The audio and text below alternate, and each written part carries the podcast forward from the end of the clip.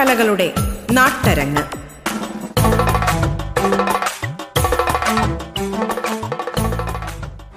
മാന്യ ശ്രോതാക്കൾക്ക് നമസ്കാരം. ഭാരതീയ നൃത്തകലകളിൽ വളരെ പ്രധാനപ്പെട്ട നൃത്തരൂപമായ ഭരതനാട്യം എന്ന കലാരൂപത്തെക്കുറിച്ചാണ് അരങ്ങിന്റെ ഇന്നത്തെ അധ്യായത്തിൽ നാം ചർച്ച ചെയ്യുന്നത്. അരങ്ങിലേക്ക് സ്വാഗതം. ഭരതനാട്യത്തിൽ ഹസ്തങ്ങൾ ഉപയോഗിച്ച് ആംഗ്യഭാഷയിലൂടെ ആശയവിനിമയം നടത്താറുണ്ട്. ഹസ്തങ്ങൾ പ്രധാനമായും രണ്ടു തരമാണ്. സംയുത ഹസ്തം അസംയുത ഹസ്തം എന്നിങ്ങനെ ഇത്തരം ഹസ്തങ്ങൾ ഉപയോഗിക്കുന്നതിനെക്കുറിച്ച് വിവരിക്കുന്ന ഗ്രന്ഥമാണ് അഭിനയദർപ്പണം. ആംഗികാഭിനയത്തിൽ സുപ്രധാനമായ സ്ഥാനമാണ് ഹസ്താഭിനയത്തിന്. ഹസ്താഭിനയം ഹസ്തമുദ്രകളിലൂടെയാണ് നിർവഹിക്കുന്നത്. സംസാര ഭാഷയിലെ അക്ഷരമാല പോലെയാണ് ആംഗ്യഭാഷയിലെ ഹസ്തമുദ്രകൾ.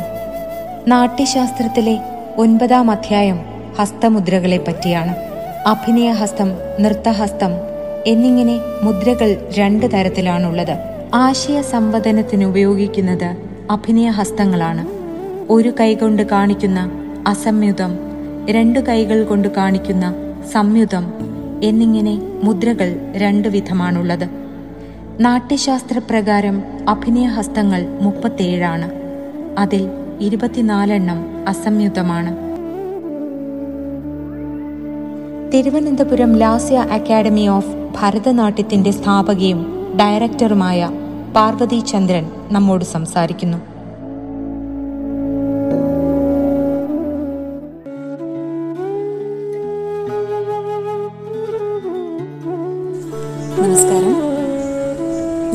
ഭാരതത്തിന്റെ ക്ലാസിക്കൽ നൃത്ത ഒന്നാണ് ഭരതനാട്യം. എന്താണ് ക്ലാസിക്കൽ നൃത്ത നൃത്തരൂപം എന്നുള്ളതിനെക്കുറിച്ച് പലർക്കും ഒരു ധാരണ ഉണ്ടാവില്ല. ഭാരതത്തിന് എട്ട് ക്ലാസിക്കൽ നൃത്ത നൃത്തരൂപങ്ങളാണുള്ളത്.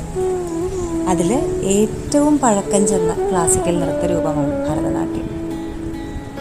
ഭാരതത്തിന്റെ ഏറ്റവും പഴയ നൃത്തം എന്ന നിലയിലും ഭരതമുനി പ്രചരിപ്പിച്ചു എന്ന അർത്ഥത്തിലും ഭാവ രാഗ താള നാട്യം. അതായത് ഭാവം എന്നുള്ള വാക്കിൽ നിന്നും ഭാ രാഗം എന്നുള്ള വാക്കിൽ നിന്നും രാ താളം എന്നുള്ള വാക്കിൽ നിന്നും ത. എന്നീ അക്ഷരങ്ങൾ കൂട്ടിയിണക്കി ഭ ര ത നാട്യം. നാട്യം എന്ന് പറഞ്ഞാൽ നൃത്തം ചെയ്യുക എന്നാണ് അർത്ഥം. ടു ഡാൻസ് അപ്പോൾ അങ്ങനെ പല രീതിയിലും ഭരതനാട്യം എന്ന പേര് വന്നു എന്നാണ് പറയപ്പെടുന്നത്. ഭരതനാട്യം മോഹിനിയാട്ടം കഥകളി കുച്ചുപ്പുടി ഒഡീസി മണിപ്പുരി കഥക് സത്രിയ. ഈ എട്ട് നൃത്തരൂപങ്ങളാണ് ഭാരതത്തിന്റെ ക്ലാസിക്കൽ നൃത്തരൂപങ്ങളായിട്ട് അറിയപ്പെടുന്നത്. ക്ലാസിക്കൽ നൃത്തരൂപങ്ങളെ തിരഞ്ഞെടുക്കുന്നതും ക്ലാസിക്കൽ നൃത്ത പദവി നൽകുന്നതും കേന്ദ്ര സംഗീത നാടക അക്കാദമിയാണ്. അത്തരം ഏറ്റവും പഴക്കം ചെന്ന ക്ലാസിക്കൽ നൃത്ത ഇനമായ ഭരതനാട്യം പഠിക്കുന്നത് കൊണ്ട് ഒരു നർത്തകന് അല്ലെങ്കിൽ ഒരു നർത്തകിക്ക് എന്തൊക്കെ ഗുണങ്ങളാണ് ഉണ്ടാകുക എന്നത് നമ്മൾ വളരെ ചിന്തിക്കേണ്ട കാര്യമാണല്ലേ? നമ്മൾ പലപ്പോഴും ഭരതനാട്യത്തെ ഇഷ്ടപ്പെടുന്നത് വേദിയിൽ നമ്മൾ കാണുന്ന ഒരു ഗ്ലാമർ ഇനമായിട്ടാണല്ലേ? നന്നായി ഒരുങ്ങാനും നല്ല ആഭരണങ്ങൾ അണിയാനും നല്ല വസ്ത്രം അണിയാനും ഏറ്റവും സുന്ദരിയായി നിൽക്കാനും ഉള്ള ഒരു അവസരമായിട്ട് കണ്ടാണ് കൊച്ചു കുഞ്ഞുങ്ങൾ അതിനെ ഇഷ്ടപ്പെടുന്നത്. പക്ഷെ അതിലുപരി അതിന്റെ ശാസ്ത്രീയ വശങ്ങൾ എന്താണ്? ഭരതനാട്യം പഠിക്കുന്നത് കൊണ്ടുള്ള നേട്ടം എന്താണ്? ഇതൊക്കെ മനസ്സിലാക്കി അത് പഠിക്കാൻ തുടങ്ങുന്നവരുടെ എണ്ണം വളരെ കുറവായിരിക്കും. ഇന്നത്തെ തലമുറയിൽ ഇന്നത്തെ തലമുറയിൽ എന്ന് പറഞ്ഞാൽ കുഞ്ഞുങ്ങളിലല്ല ഇന്നത്തെ യുവതലമുറയിലുള്ളവർ സ്ത്രീകൾ പലരും ചെറുപ്പത്തിൽ നൃത്തം പഠിക്കാൻ കഴിയാതെ കുഞ്ഞിലെ നൃത്തം പഠിക്കാൻ കഴിയാതെ തങ്ങൾക്ക് വിവാഹമൊക്കെ കഴിഞ്ഞതിന് ശേഷം ജോലിയൊക്കെ ആയി സ്വന്തം കാലിൽ നിൽക്കാറായതിനു ശേഷം നൃത്തം അഭ്യസിക്കുന്നത് പലരും. ഈ നൃത്തരൂപത്തിന്റെ ആരോഗ്യപരമായ മാനസികമായിട്ടുള്ള ഗുണങ്ങൾ എന്തൊക്കെയാണെന്ന് തിരിച്ചറിഞ്ഞിട്ട്. ഇനി എന്തെല്ലാം ഗുണങ്ങളാണ് നമുക്ക് ഭരതനാട്യം അല്ലെങ്കിൽ ഒരു ശാസ്ത്രീയ നൃത്ത ഇനം പഠിക്കുമ്പോൾ ലഭിക്കുന്നത് എന്ന് ചിന്തിച്ചിട്ടുണ്ടാവും. ശാരീരികവും മാനസികവുമായിട്ടുള്ള പല ഗുണങ്ങളും അതിനുണ്ട്. നമുക്കതൊരു പ്രശസ്തി ഉണ്ടാക്കി തരുന്നു എന്നതിലുപരി ആത്മവിശ്വാസം വർദ്ധിപ്പിക്കുന്നു നമുക്ക് ബുദ്ധി വളർച്ചയെ സഹായിക്കുന്നു. കാരണം നമ്മുടെ ഉച്ചി മുതൽ ഉള്ളങ്കാൽ വരെയുള്ള സകല അവയവങ്ങളും പ്രവർത്തിക്കുകയും അതിനെ ഒരേ സമയം ക്രോഡീകരിക്കുകയും ചെയ്തുകൊണ്ടാണ് നമ്മൾ നൃത്തം ചെയ്യുന്നത്.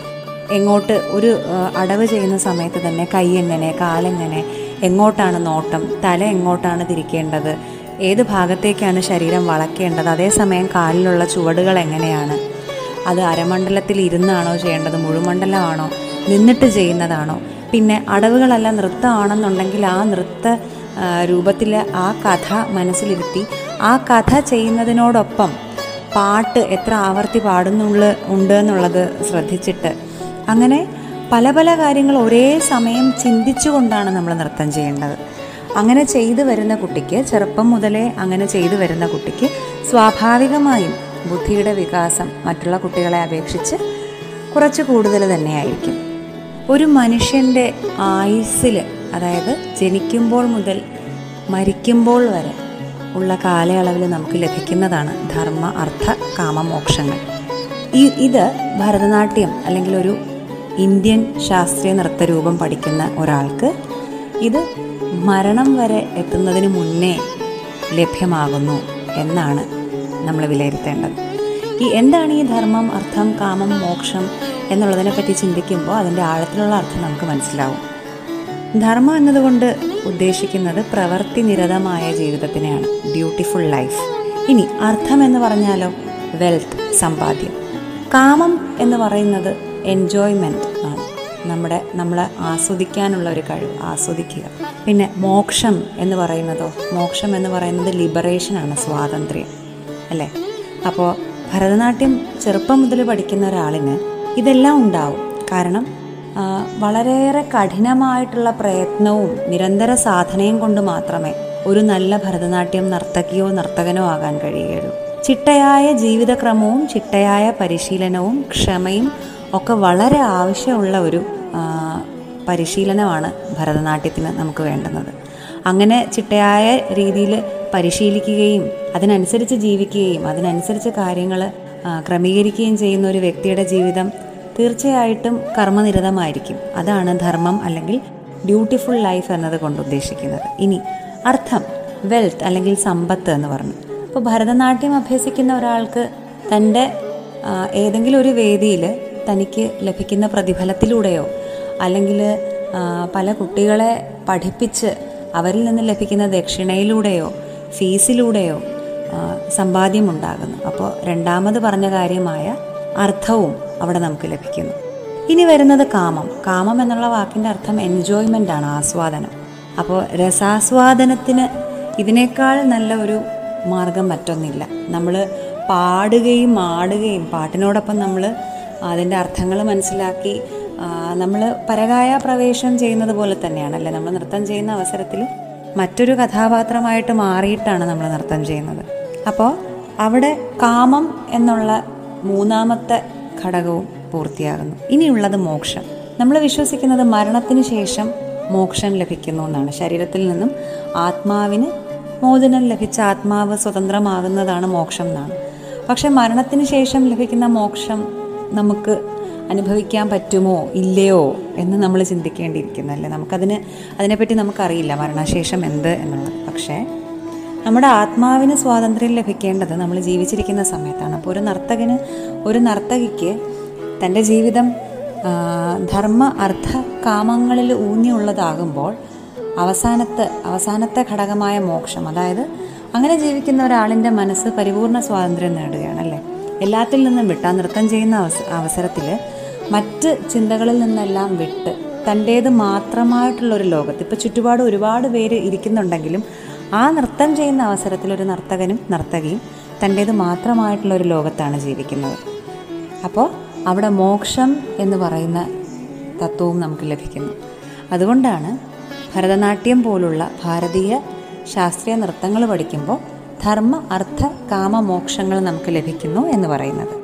ഇതെല്ലാം ശരിക്കും മനസ്സിലാക്കിയിട്ട് വേണം നമ്മൾ ശരിക്കും ഭരതനാട്യം അഭ്യസിക്കാൻ തുടങ്ങാൻ. എന്താണ് ഭരതനാട്യം? അതൊരു ക്ലാസിക്കൽ നൃത്തരൂപമാണെന്ന് നമ്മൾ അറിയണം എന്താണ് ക്ലാസിക്കൽ നൃത്തരൂപം എന്നറിയണം. ക്ലാസിക്കൽ നൃത്തരൂപത്തിന് ആ പദവി നൽകുന്നത് ഏത് അക്കാദമിയാണ് എന്ന് എന്നുള്ളത് നമ്മൾ തിരിച്ചറിയണം. കേന്ദ്ര സംഗീത നാടക അക്കാദമിയാണ് ആ പദവി കൊടുക്കുന്നതെന്നും. ഇന്ത്യയുടെ മറ്റ് ക്ലാസിക്കൽ നൃത്തരൂപങ്ങൾ ഏതാണെന്ന് നമ്മൾ അറിയണം അതിനൊപ്പം എന്തിനാണ് നമ്മളിത് പഠിക്കുന്നതെന്നുള്ള തിരിച്ചറിവ് നമുക്കുണ്ടാവണം. വെറും എന്താണ് ചമയത്തിലുള്ള ഒരു ചമയത്തിനോടുള്ള ഒരു ആഗ്രഹം കൊണ്ട് മാത്രം അല്ലെങ്കിൽ വസ്ത്രങ്ങളോടുള്ള ആഭരണങ്ങളോടുള്ള കൗതുകം കൊണ്ട് മാത്രം പഠിക്കേണ്ടുന്ന ഒന്നല്ല ഭരതനാട്യം പോലുള്ള ശാസ്ത്രീയ നൃത്ത ഇനം എന്നുള്ള തിരിച്ചറിവോടുകൂടി വേണം നമ്മളത് അഭ്യസിക്കാൻ. പലരും മൂന്ന് വയസ്സുള്ള നാല് വയസ്സുള്ള കുട്ടികൾ ഭരതനാട്യം പഠിക്കണം എന്ന് പറഞ്ഞു വരാറുണ്ട്. പക്ഷേ അവരുടെ ശരീരഘടന അതിന് യോജിച്ചതല്ല. ആ കുഞ്ഞുങ്ങളെ നമ്മൾ അരമണ്ടലിൽ ഇരുത്തുമ്പം തന്നെ അവരുടെ മുട്ടിന് താഴോട്ട് മുട്ടിന് ചില കുട്ടികൾക്ക് കാലിൽ വളവ് വരാനും സാധ്യതയുണ്ട്. അപ്പോൾ അങ്ങനെയുള്ള കുഞ്ഞുങ്ങളെ കുഞ്ഞു കുഞ്ഞു ഡാൻസുകൾ അവരെ നൃത്ത രൂപങ്ങൾ അതായത് അവരുടെ പ്രായത്തിനനുസരിച്ച് ചെറിയ ചെറിയ പാട്ടുകളും ചെറിയ ചെറിയ ചുവടുകളൊക്കെയാണ് അവരെ പരിശീലിപ്പിക്കേണ്ടത്. ഭരതനാട്യം ഒരു ആറ് ഏഴ് ഏറ്റവും നല്ല പ്രായം എട്ട് വയസ്സാണ് ഭരതനാട്യം അഭ്യസിച്ച് തുടങ്ങാനായിട്ട്. ഏഴ് വയസ്സുള്ള കുട്ടികൾക്ക് വേണമെങ്കിൽ അവരുടെ കുറച്ചുകൂടെ ഉറച്ച ശരീരമാണ് നല്ല ഫിസിക്കാണെന്നുണ്ടെങ്കിൽ അവർക്ക് പഠിച്ചു തുടങ്ങാം. അതിനൊപ്പം ഇത് പഠിക്കുന്നതിന്റെ ഒരു സീരിയസ്നെസ് പറഞ്ഞു കൊടുത്താൽ അവർക്ക് കുറച്ചെങ്കിലും മനസ്സിലാക്കാൻ കഴിയുന്നത് ആ സമയത്താണ്. മൂന്ന് വയസ്സുള്ള കുഞ്ഞിനെ നമ്മൾ നിർബന്ധിച്ച് അവരുടെ ശരീരം വേദനിപ്പിച്ചതൊക്കെ പഠിപ്പിക്കുമ്പോൾ വെറും ചമയത്തോടുള്ള ഇഷ്ടം മാത്രമായിട്ട് മാറുകയും ആ ഇഷ്ടം നിലനിൽക്കാതെ പോവുകയും ചെയ്യാനും സാധ്യതയുണ്ട്.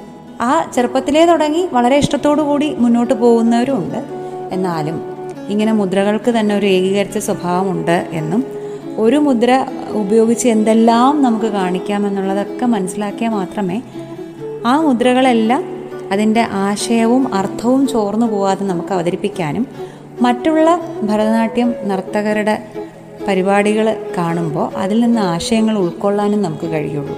ഇല്ലെങ്കിൽ വെറുതെ ശരീരം ചലിപ്പിക്കുക എന്നതിലുപരി ഒരു തിരിച്ചറിവില്ലാതെ നമ്മൾ കുറച്ച് സമയം വെറുതെ കളയുന്നത് പോലെയാകും എന്നാണ് എനിക്ക് പറയാനുള്ളത്. അപ്പോൾ അതുകൊണ്ട് ഇതിനെ ഭരതനാട്യത്തിനെ ഒരു കല എന്ന് കാണുന്നതിനൊപ്പം ഒരു ശാസ്ത്രമായി കൂടെ കാണുക അതിന്റെ ഗുണങ്ങൾ മനസ്സിലാക്കുക എന്തെല്ലാം ഗുണങ്ങളുണ്ട് ഈ കല അഭ്യസിക്കുന്നത് കൊണ്ടെന്ന് പറഞ്ഞു. അപ്പോൾ ആ ഗുണങ്ങൾ എന്തൊക്കെയാണെന്ന് മനസ്സിലാക്കുക. അതുപോലെ ഓരോ വേദിയിലും നമ്മൾ പരിപാടി അവതരിപ്പിക്കുന്ന സമയത്ത് ആ സദസ്സിന്റെ സ്വഭാവം മനസ്സിലാക്കുക. ആ എവിടെയാണ് നമ്മൾ പരിപാടി അവതരിപ്പിക്കുന്നത് അവർക്ക് എന്താണ് വേണ്ടത് എന്നുള്ളൊരു ഊഹം നമ്മുടെ മനസ്സിലുണ്ടാവുകയും അവിടെയുള്ള സദസ്സിനെ സന്തോഷിപ്പിക്കാൻ കഴിയുന്ന വിധത്തിൽ ഉള്ള ഇനങ്ങൾ തിരഞ്ഞെടുക്കാനുള്ള ഒരു കഴിവുണ്ടാകുക നൃത്തത്തിന് രണ്ട് സ്വഭാവങ്ങളുണ്ട്. നൃത്തം ലോകധർമ്മിയുണ്ട് നാട്യധർമ്മിയുണ്ട് അല്ലേ? അപ്പോൾ നമ്മുടെ എന്താണത് അല്ലേ? നമുക്ക് നമ്മുടെ മനസന്തോഷം എന്നതിലുപരി കാണുന്ന ഓഡിയൻസിന് അതായത് സദസ്യർക്കുണ്ടാകുന്ന സന്തോഷം അതിനെപ്പറ്റി ചിന്തിക്കുക. പിന്നെ നൃത്തത്തിന് നമുക്ക് നൽകാൻ പറ്റുന്ന സംഭാവനകൾ നമ്മൾ നൃത്തം പരിശീലിക്കുകയും അവതരിപ്പിക്കുകയും ചെയ്യുന്ന സമയത്ത് നൃത്തത്തിന് നമുക്ക് എന്തൊക്കെ സംഭാവനകൾ നൽകാൻ കഴിയും എന്നുകൂടി ചിന്തിക്കാൻ പഠിക്കുക. അപ്പോൾ ഇങ്ങനെയുള്ള ഭാരതത്തിന്റെ ശാസ്ത്രീയ നൃത്തരൂപങ്ങൾ ഭരതനാട്യം പോലുള്ള ശാസ്ത്രീയ നൃത്തരൂപങ്ങൾ പഠിക്കുന്നതിലൂടെ എല്ലാവർക്കും അത്തരം ഒരു നല്ല മനസ്സും നല്ല ശരീരവും ഉണ്ടാകട്ടെ. നല്ല ശരീരവും നല്ല മനസ്സും ആരോഗ്യമുള്ള ചിന്താഗതിയിലേക്ക് നമ്മൾ കൊണ്ടുചെന്ന് എത്തിക്കട്ടെ എന്ന പ്രാർത്ഥനയോടെ അവസാനിപ്പിക്കുകയാണ്. അരങ്ങ് ഇടവേളയ്ക്ക് ശേഷം തുടരും.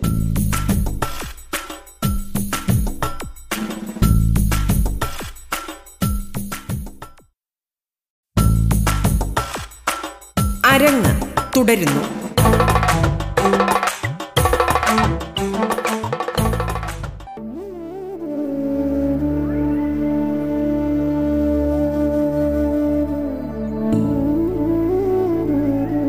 ഭരതനാട്യത്തിലെ പ്രധാനപ്പെട്ട ഒന്നാണ് അടവുകൾ.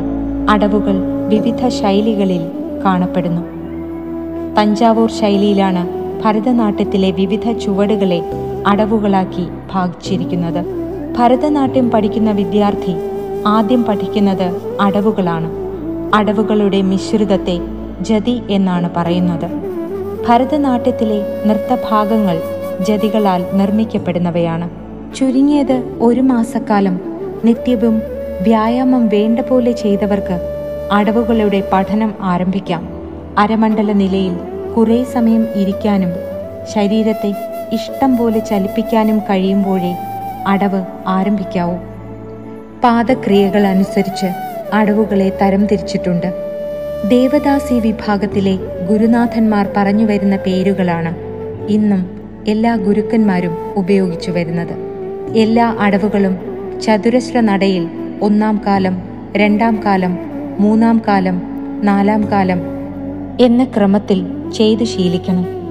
ഇടുപ്പിൽ ഉടൽ അമർന്നു നിന്ന് കാൽമുട്ടുകൾ ഇരുഭാഗങ്ങളിലേക്ക് മടക്കി പാദങ്ങൾ ഉപ്പൂറ്റി ചേർത്ത് രണ്ടു ഭാഗത്തേക്കും വിടർത്തി നിന്നുകൊണ്ടാവണം അടവുകൾ പരിശീലിക്കേണ്ടത്. എല്ലാ അടവുകളും തുടങ്ങേണ്ടത് വലതുകാലിലാണ്. തട്ടടവിൽ കാൽ തട്ടുന്ന ക്രിയ മാത്രമാണുള്ളത്. ഇത് ശീലിക്കുമ്പോൾ പറയുന്ന ചൊല്ല് തെയ്യാത്തൈ എന്നാണ്. അരമണ്ഡല നിലയിലിരുന്ന് മുട്ടുമടക്കി പാദം നേരെ ഉയർത്തി തറയിൽ തട്ടുന്നു. ഒന്നാമത്തെ അടവിൽ ഒരു കാലിൽ ഒരു തട്ടുവീതം മാറ്റി മാറ്റി ചവിട്ടണം. പിന്നീട് ഒരു കാലിൽ രണ്ടു വീതം. ഇങ്ങനെ എട്ടടവുകളാണ് ഈ ഇനത്തിൽ ചെയ്തു വരുന്നത്. നാട്ടടവിൽ നാട്ടുക എന്ന ക്രിയയ്ക്കാണ് പ്രാധാന്യം. കൂടാതെ ഈ അടവുകളിൽ തട്ടും കുത്തും വരുന്നുണ്ട്. ഈ അടവുകൾക്കുള്ള ചൊല്ല് തെയ്യും തത്ത തെയ്യും താഹ എന്നാണ്. ഈ ഇനത്തിൽ എട്ടു തരത്തിൽ അടവുകൾ ചെയ്തു വരുന്നു. സരുക്കലടവിൽ ഒരു വശത്തേക്ക് കൈകൾ നീട്ടുമ്പോൾ ആ ഭാഗത്തേക്ക് ചരിഞ്ഞു പോകുന്ന തരത്തിൽ ഉള്ള അടവുകളാണുള്ളത്. ഈ ഇനത്തിൽ വ്യത്യസ്ത രീതിയിൽ കൈകൾ പ്രയോഗിച്ച് അടവുകൾ ചെയ്യുന്നുണ്ട്. ഇതിന് ചൊല്ല് താ തെയ് തെയ്ത തെയ്ത എന്നാണ്. കുത്തടവ് കുത്തുക എന്ന ക്രിയയ്ക്ക് പ്രാധാന്യമുള്ള അടവാണ്. ഇതിൽ തട്ടും ചേരുന്നുണ്ട്. ഈ ഇനത്തിൽ ആറ് തരത്തിലുള്ള അടവുകളാണ് പരിശീലിപ്പിക്കുന്നത്. ഇതിന് ചൊല്ല് തത്തൈ താഹ എന്നാണ്. കുതിത്തുമെട്ടടവിൽ പാദങ്ങൾ രണ്ടും ഒരേ സമയത്ത് കുതികാലുയർത്തി പാദങ്ങളുടെ മുന്നറ്റം നിലത്തു കുത്തുന്നതാണ് കുതിക്കൽ. അതിനു പിന്നാലെ കുതികാൽ നിലത്തു തട്ടുകയും ചെയ്യുന്നു. ഇതിനെ കുതിത്തുമെട്ട് എന്ന് പറയുന്നു. ഈ ഇനത്തിൽ കൈകളുടെ വിവിധ ദിശയിലേക്കുള്ള പ്രയോഗം കൊണ്ട് അനേകം അടവുകളാക്കി മാറ്റാം. ഇതിനെ ചൊല്ല് തേഹ തേഹി എന്നാണ്. മർദ്ദിത അടവിൽ ഒരു പാദം പിന്നിൽ കുത്തി ശരീരം അല്പം ഉയർത്തിക്കൊണ്ട് മറ്റേ കാൽ നിലത്ത് തട്ടിക്കൊണ്ട് എല്ലാ വശങ്ങളിലേക്കും നീങ്ങിപ്പോകുന്ന അടവാണിത്. കൈകളുടെ ചലന വ്യത്യാസത്തോടെ ഇതും പല അടവുകളായി പരിശീലിപ്പിക്കുന്നു. ഇതിന്റെ ചൊല്ല് തേഹ തേഹി എന്നാണ്. മണ്ടിയടവിൽ മുഴുമണ്ഡല നിലയിലിരുന്ന് ചെറുതായി ചാടി കാലുകൾ വശങ്ങളിലേക്കും പിന്നോട്ടും നീട്ടിയും മണ്ഡലങ്ങളിൽ പറയുന്ന മോടിതം എന്ന നിലയിലിരുന്നും ചെയ്യുന്ന അടവുകളാണ് ഇതിൽ വരുന്നത്. ഇതിന് ചൊല്ല് തേഹ തേഹി എന്നാണ്. തട്ടുമെട്ടടവിൽ ഒരു പാദം കൊണ്ട് തട്ടുകയും മറ്റേ പാദം കൊണ്ട് മെട്ടുകയും ചെയ്യുന്ന അടവുകളാണ്. താളത്തിലെ അഞ്ചു നടകളാണ് ഇതിൽ പ്രയോഗിക്കുന്നത്. ഇതിനെ ജാതി അടവുകൾ എന്നും പറയാറുണ്ട്. തക്ക ധിമ്മി തക്കിട്ട എന്നിവയാണ് ചൊല്ലുകൾ. കോർവൈ അടവിൽ ദ്രുതകാലത്തിൽ പാദചലനങ്ങളില്ലാത്ത അടവുകളാണ് ഈ വിഭാഗത്തിൽ വരുന്നത്. ഭംഗിയുള്ള നിലകൾ ഇതിന്റെ പ്രത്യേകതയാണ്. പത്തു തരത്തിൽ ഇവ പഠിപ്പിച്ചു വരുന്നുണ്ട്. ഇതിന്റെ ചൊല്ല് തത്തൈതാം തിത്തൈതാം തത്തൈതാം തെയ്യ തെയ്യി എന്നാണ്. തീരുമാന അടവിൽ ഓരോ ജതിയുടെയും അന്ത്യത്തിൽ കൊടുക്കുന്ന തീരുമാനങ്ങൾ അറുതികൾ എന്നിവയിൽ ഈ അടവുകളാണ് ഉപയോഗിക്കുന്നത്. ദിത്തിത്തൈ എന്ന ചൊല്ലാണ് ഇതിന് ആധാരം. തെയ് ദിത്തിത്തൈ തെയ് തെയ് ദിത്തിത്തൈ തെയ് തെയ് തെയ് ദിത്തിത്തൈ ദിത്തിത്തൈ ദിത്തിത്തൈ തെയ് തളാങ്കുത്തവും ദിത്തിത്തൈ മുതലായ ചൊല്ലുകൾ ഇതിൽ പ്രയോഗിക്കുന്നു. പരിശീലനത്തിൽ അവസാനമായി പഠിപ്പിക്കുന്നതാണ് ഈ അടവുകൾ. തിരുവനന്തപുരം സ്വാതി തിരുനാൾ സംഗീത കോളേജിലെ നൃത്ത വിദ്യാർത്ഥിനി മിഥുന കൃഷ്ണ അരങ്ങനുഭവം പങ്കുവയ്ക്കുന്നു.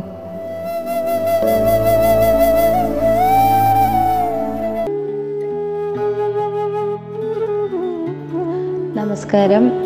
എന്റെ പേര് മിഥുന കൃഷ്ണ. ഞാൻ സംഗീത കോളേജിൽ കേരള നടനം ഭരതനാട്യം ഇപ്പോൾ ഡിഗ്രി കഴിഞ്ഞു.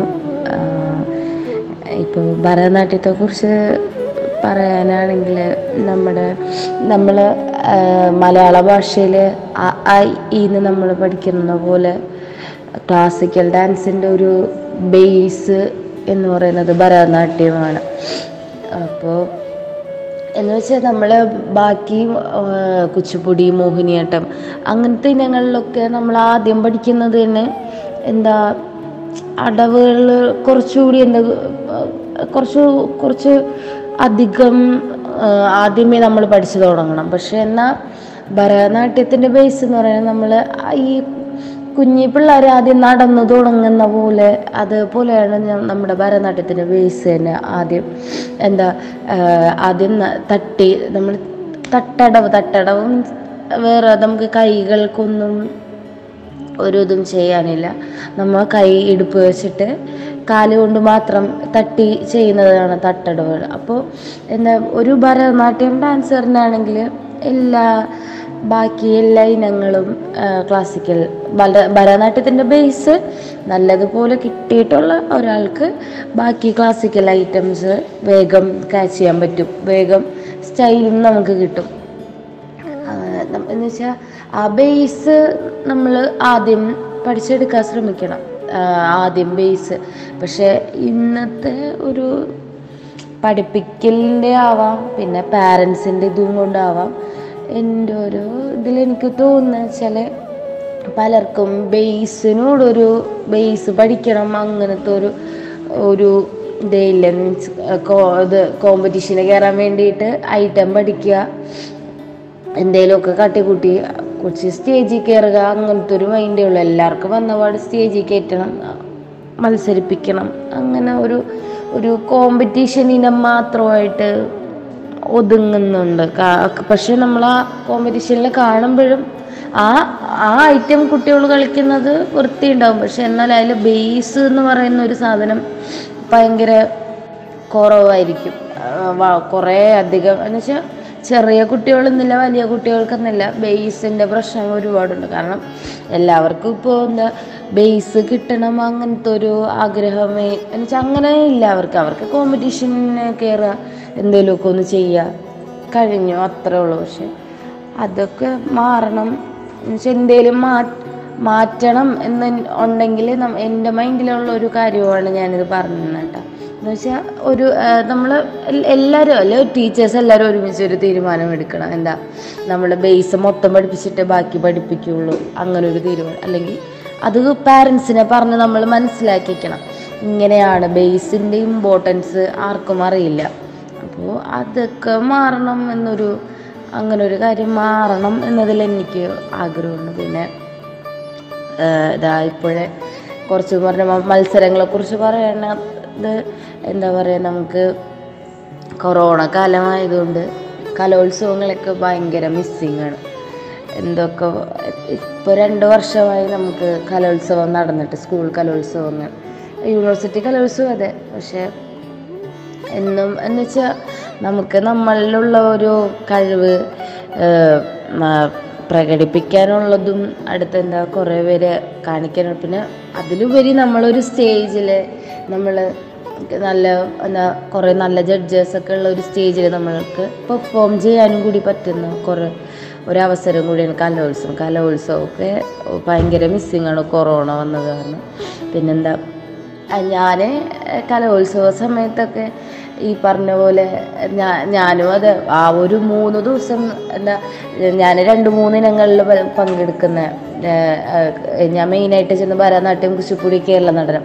ഈ മൂന്ന് കൂടി മൂന്ന് ദിവസം നമ്മൾ കലോത്സവത്തിനൊക്കെ സ്കൂളിൽ തന്നെ ഉണ്ടാവുക വീട്ടിലോട്ട് വരലേ ഇല്ല. അപ്പോൾ അങ്ങനെ എന്താ രണ്ടായിരത്തി പതിനാറിൽ എനിക്ക് രണ്ടായിരത്തി പതിനാറ് പതിനേഴ് പതിനെട്ട് ആ- കാലയളവിലൊക്കെ കലോത്സവത്തിനും ഭരതനാട്യത്തിനും